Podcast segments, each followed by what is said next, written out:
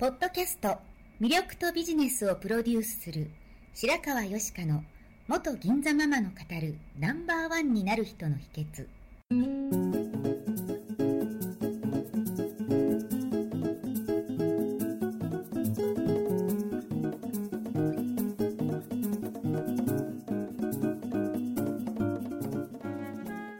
外資系企業の OL から銀座のナンバーワンホステ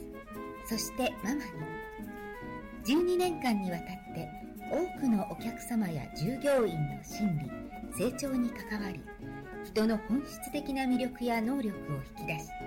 業績アップにつながるコーチングを行ってきました。内面世界のケアと外側の世界へのアプローチの両輪でナンバーワンの輝きを放っていく方法を白川よしかがさまざまな角度からお伝えしていきます。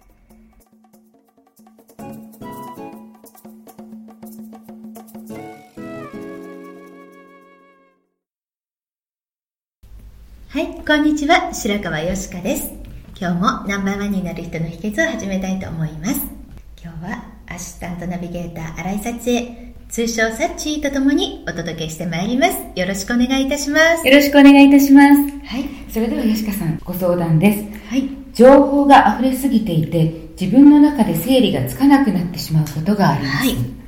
どのようにしたらしっかり分類して、はい自分の中に落とし込めるようになれますかという質問です。はい、ありがとうございます。うん、確かにもう情報は溢れ返ってますよね。うん、昔と違ってやっぱりあのインターネットの発達によって、日本中のどこにいても同じ情報が入ってきますよね。しかもたくさん。そうですね、なんかその、マスコミはい。ニュースとか、あの、雑誌とか、はい。に加えてもう今ネットのねメルマガとか広告とかたくさん入ってきますよね、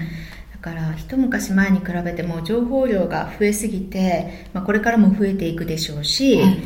だからそういう中で自分がどういう情報を収集するかはい。そういう選択眼を持ってないともう結構大変になっちゃうかなっていうのは思いますよね確かにね。振り回されちゃうのかなっていう気がしますね。うんはいはい。うんでまあ、どのように自分に必要な情報を得て整理するかっていうことなんですけれども、はいまあ、これは、まあ、私の意見なので一つの参考にしていただけたらなと思うんですけれども、はい。まあ、私は人生の7つの領域っていうもので、はい。えー情報を整理してあるんですね。はい。で7つの領域っていうのは、まあ、一つはお仕事に関することはい。もう一つは、えー知識とか教養に関すること。はい。もう一つは、えー精神性ですね。自分の中のスピリチュアリティとか精神性とかについて、まあ、哲学的なこともそうですよね、はい。それと、えーあとはお金。はい。であとは健康とか美について、はい。まあ、体のことですよね、はい。あとは愛とかパートナーシップについて。はい。そして、えーもう一つが社交とか社会活動についてですね、はい。これで7 7つつでですすね。ねうんはい、で人ってこの7つについての価値観に優先順位があるんですよ、うん、はうい。ん、で価値観の高いことについての情報はもう自分でも気になるからたくさん集めちゃうたくさん収集してしまうし、またこう自然と集まってきちゃうんですね、はい。意識がアンテナが立ってるので自然と集まってきちゃうし、はい。自分が興味のある、えー価値観の高い情報については頭の中で整理されやすいんですよ、はい。自分で把握しやすい、はい。に対してその優先順位が低い価値観については、はい。まあ、情報も集まりにくいし、あったとしても自分でスルーしがち、あうん。はい。うん。あるけど見えてなかったりとか、または情報がごちゃごちゃになって整理できてない整理しづらい状態になってしまうんですね、なので、まあ、自分の中で優先順位の低い価値観の低いものについてはもう信頼できる人を決めてはい。えー自分でそこまで徹底してやろうと思わない方がいいなって思ってるんですね。でこの7つの領域に対してそれぞれ例えばこの雑誌だとかこの本とか、このメルマガとか、はい。この人このオピニオンリーダーの方とかいう定点観測をする人を決めておくんですよね、はい。軸を。でそれはあのチェックするようにしておいて、はい。まあ、新しい人とか新しい情報は取り入れつつそれが大事か大事じゃないかを見て、まあ、ある程度捨てていくべきだと思うんですよ、はい。捨てていかないとやっぱりもう溜まりすぎてしまうのでいらない情報は捨てていく。ってことですねなので自分がどういう情報を必要としているのか自分が目指す未来においてどういう情報が必要なのかっていう軸っていうのを一度ちゃんと自分で把握しておくのが大事かなと思ってますはい。じゃないとこういろんなもの見すぎちゃうとごちゃごちゃになりますよねいろんな人の意見とか聞いてると。あ、なんかどれもそそのように思えてきちゃったり、うんうんうん多分なんかブレてきちゃうと思うんですようんうんね。えー特にあのメルマガとか、一つの A さんの言ってることと B さんの言ってることがうん。全く違う場合もあるじゃないですか。うんうんうんそうするとなんかうん、どっちを信じていいのかなって思う、思ったりうんうん、なんか A さんの言ってることも B さんの言ってることうんもうん。自分にとって必要なのではないかみたいに思えてきちゃってあ、そうするともう結局、うん。なんか自分にとって何が一番大事かもうん、あの入れすぎちゃうことによって見えなくなってくることもあるんじゃないかって気がしでます。もそのまあビジネスのメルマガだったりはい。商品のメルマガだったりそういうのってやっぱり買ってもらうための布教活動じゃないですか。つまり今その買ってもらうように布教するプロが書いてたりしますよね、はい。うん、なので必要じゃなくても必要だと思わされるようになってるんですよね、ええ。なのでまあ全て鵜呑みにして飲み込んじゃうと消化不良で自分の栄養にならないので、はい。もうただ入ってくるだけで、はい。全然栄養にならないので、まあ、そのさっき言ったような軸に対して必要なのかっていうのを一旦フィルターにかけてあげるはい。といいと思うんですよね、はい。であの何でもかんでも鵜呑みにするんじゃなくて裏からも見るって大事だと思うんですこういうふうに言ってて、それはいあすごいわかるわかるって思いつつ、全く裏からえそれ違うんじゃないのとかこういうのもない、あるんじゃないのって思った時に裏から見るとそうかもしれないけれどもやっぱり私はこの意見がいいなって思うのと、はい。なんか裏から考えてこうだったらやっぱりちょっと違うのかなっていうなんかそういう分け方もできるかなっていうふうには思いますね。はい。うん、でまあそういうふるいにかけてあげて、まあ、うまいこと巻き込まれると再現ないのでちゃんとふるいにかけてあげるってことも大事ですね。うん、で、まあ、そのふるい自体もあんまり偏りすぎてもいけないので、はい。あんまりじ自分自分にならないようになんか世の中の流れみたいなのを教えてくれるような、はいそういう情報も、えー見とくといいかなと思います。はい。でまずですねさっき言った仕事ですね。7つの7つの領域のうちの。仕事についてなんですけれども、まあ、これは今してる仕事とか業界についての情報って大事ですよね、はい。もちろん、うん、で、まあ、その業界についてですとか世の中全体の経済の流れとかはい。そういう情報と未来に今はやってないけど未来にやりたいこととかこうしたいっていうはい。ことについての情報はい。だったり自分のキャリア形成において必要な情報はい。まあ、そういうのが、まあ、自分の頭の中のボックス位置に入ってるわけですね、はいうん次の知識とか教養のところは本とか映画、はい。まあ、教養に関することですね、はい文化とかまあ本もものすごい出てるので読み切れないですよね、うん。うん。なので私は信頼している書評メルマガを読んでいて、はい。ビジネス書の書評メルマガを取っていて、はい。それを読むとその本がどういうもので何に必要で、どういう人に必要で、はい。どういうものなのかっていうのがまとめられているので、まあ、それを見て世の中の大きな流れをつかんだり。はい。でその中で興味のあるものだけは自分でピックアップして全部読んだりとか、うん。そういうふうにしてますね、うん。でもう本で読むだけじゃなくてその文化自体を体験するっていうことも大事だと思うんですよね、うん、やっぱ体験しないと分かんないこといっぱいあるじゃないですか、はい。うん、体験してこう血肉になるかなっていうふうに思ってます。はい。であとお金ですね、はい。お金の価値観で私、まあ、お金を貯めるとか守るとか増やすなんですけど、はい。私はお金大好きそうに見られるんですけども 実際大好きなんですけども、あの優先順位でいくとそんなに高くないというかこれ低いんですよ。お金のために何かをしてるわけじゃないという意味ですよね。で、結局、優先順位えーっとですね、うん例えば FX とかはい。お金を数えること自体が別に好きなわけではないんですよね。うん、だからそのお金っ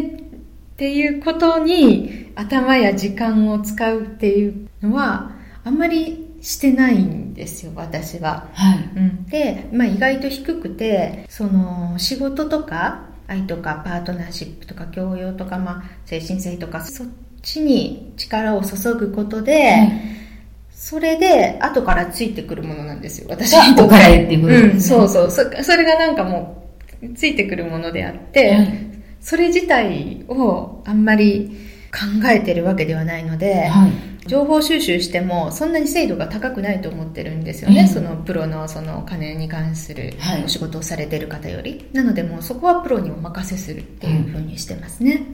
あとは愛とパートナーシップのところ、はい。まあ、ここはですね私はテクニック論はあんまり興味ないんですよ。こうしたら好かれますよみたいなって。あんまりあんまり興味なくて。あの、はい。あの、去っていった彼氏を振り向かせるとか、そういう女性が読むそういう本とか、男の人でも、うんうんうん。なんか、狙った女を落とすぜみたいな本とかいっぱいあるじゃないですか。まあ、それは、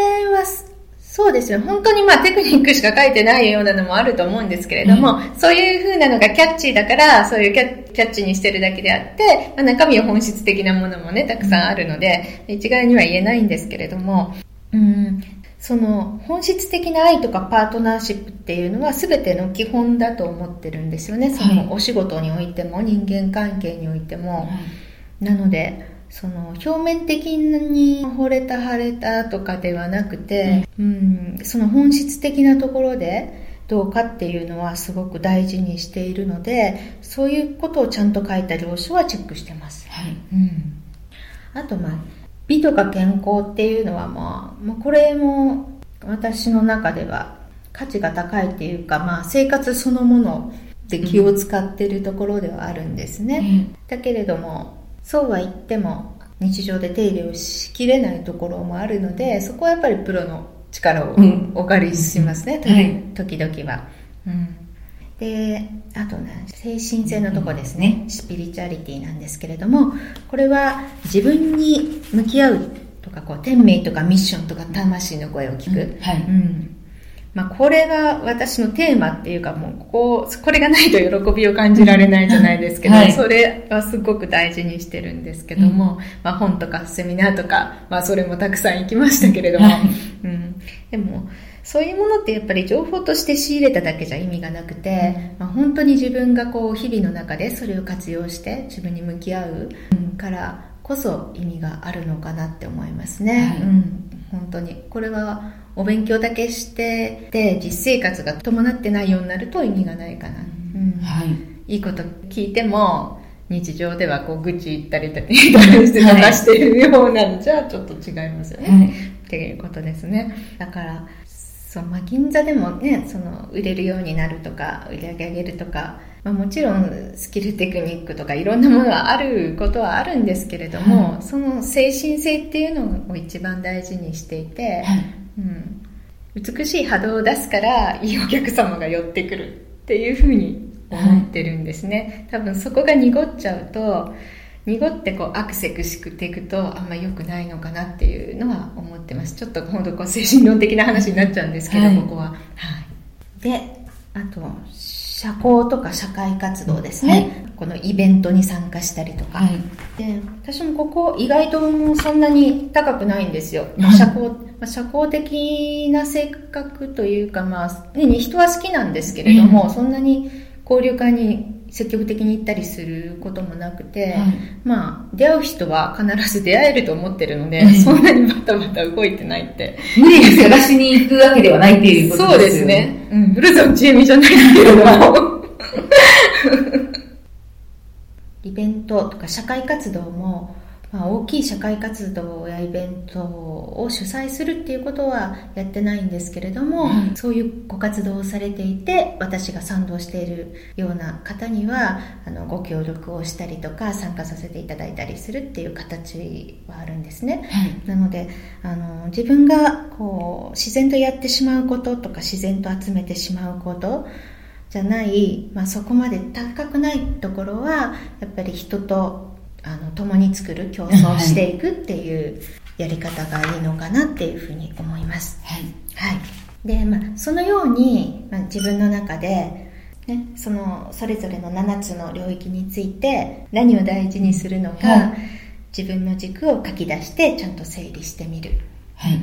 で、まあ、それぞれの箱に分類してはい。書き出すとすごくよくわかると思うんですけれども、うんうん、慣れてくるともう頭の中の7つの領域でできるかなっていうふうに思いますね、その集めた情報をちゃんとアウトプットしてあげることで血肉になってくると思ってるんですよ。はい。例えばオフラインでお友達に会った時に、うん。こんな情報があったよとかこういうことがあったよって言って話してあげると、はい。お友達もよ喜ぶかもしれないし、はい。お仕事の関係でもこういい情報を教えて差し上げると喜ばれますよねえでオンラインでも、まあ、そういう情報を発信すると誰かの役に立つかもしれないし、はい伝わるように書くことで結局自分の理解も深まるえし、はい。それによって何かレスポンス人からの反応が得られることでまた自分で新しい気づきがあったりとかはい。考えが深まったりするのでええそれをまあアウトプットをなるべくするっていうことですね。はい。あと仕入れた情報に対して想像力を働かせておくっていうのも大事だと思っていて、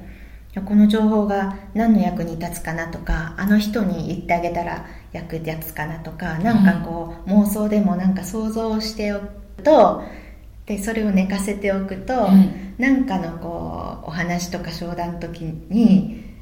うまいものの例えとしてポンと出せたりとか引き出せるので。なるってことですね。そうそうそうそう、そう。い。うふうに考えてあげるといいのかなと、まあ、私流ですが思います。はい。はい、では皆さん、すぐにいきなり難しいなっていう方は、7つの領域を書き出してみてはいかがでしょうか。はい。私も帰ったら早速やってみたいと思います。はい、今日もありがとうございました。ありがとうございました。